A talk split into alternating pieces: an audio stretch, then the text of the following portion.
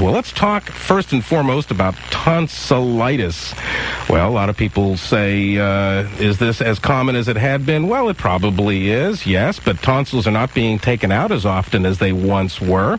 Nowadays, uh, tonsils are not removed just because a brother or sister happens to be going in for a tonsillectomy. There are some very specific reasons why tonsils should be removed. Oh, yes, if there is evidence that the tonsils are chronically infected, why the tonsils should be removed removed uh, in an individual of any age, not just kids, but adults as well. Believe it or not, there are some adults who have chronic tonsillar problems.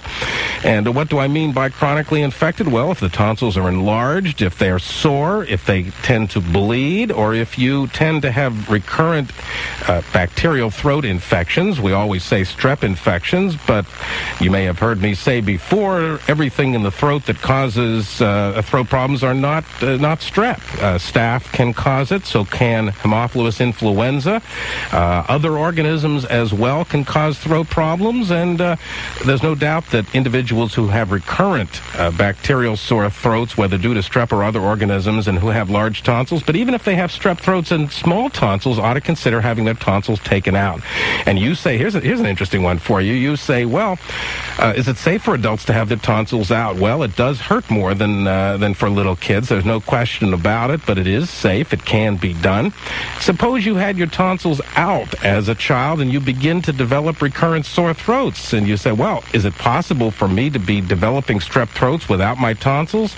Maybe even tonsillitis without your tonsils? Well, the answer to that question is yes. Believe it or not, even if your tonsils, the traditional tonsils that we in the business called palatine tonsils, those are the tonsils along the sides of the throat, if we remove those tonsils, Many individuals will still have tonsil tissue where? Right at the back of the tongue. And it is possible for this tonsillar tissue to become infected, to enlarge, to give you a sensation of a lump at the back of the mouth or the upper part of the throat, and in fact to be a hiding place for strep. And so you can develop recurrent tonsillitis, so-called lingual tonsillitis, and it is necessary in some cases to actually remove these lingual tonsils.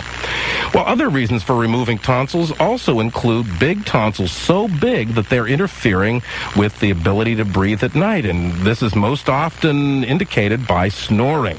We talked about different grades of snoring, and we've uh, talked about uh, industrial strength snoring on the program in the past. How do you know whether someone is snoring too loudly? Well, it's very simple. If you can hear them more than a couple rooms away, that means they are snoring too loudly. If their sleep is interrupted at night because of the snoring, they are snoring too loudly. And I'm not just talking about little kids, I'm talking about kids of all ages. And interestingly enough, as we get older, predominantly men, but women can have this problem too, our tissues get a little saggy, and the tissues in the throat are no exception. When this saggy tissue interferes with the flow of air, what happens is not only do you make noise, but your oxygen levels drop. And in those individuals who have a risk of heart problems, that extra oxygen is absolutely positively necessary. So that's another reason to remove the tonsils. Dr. Howard Smith, Health Reports.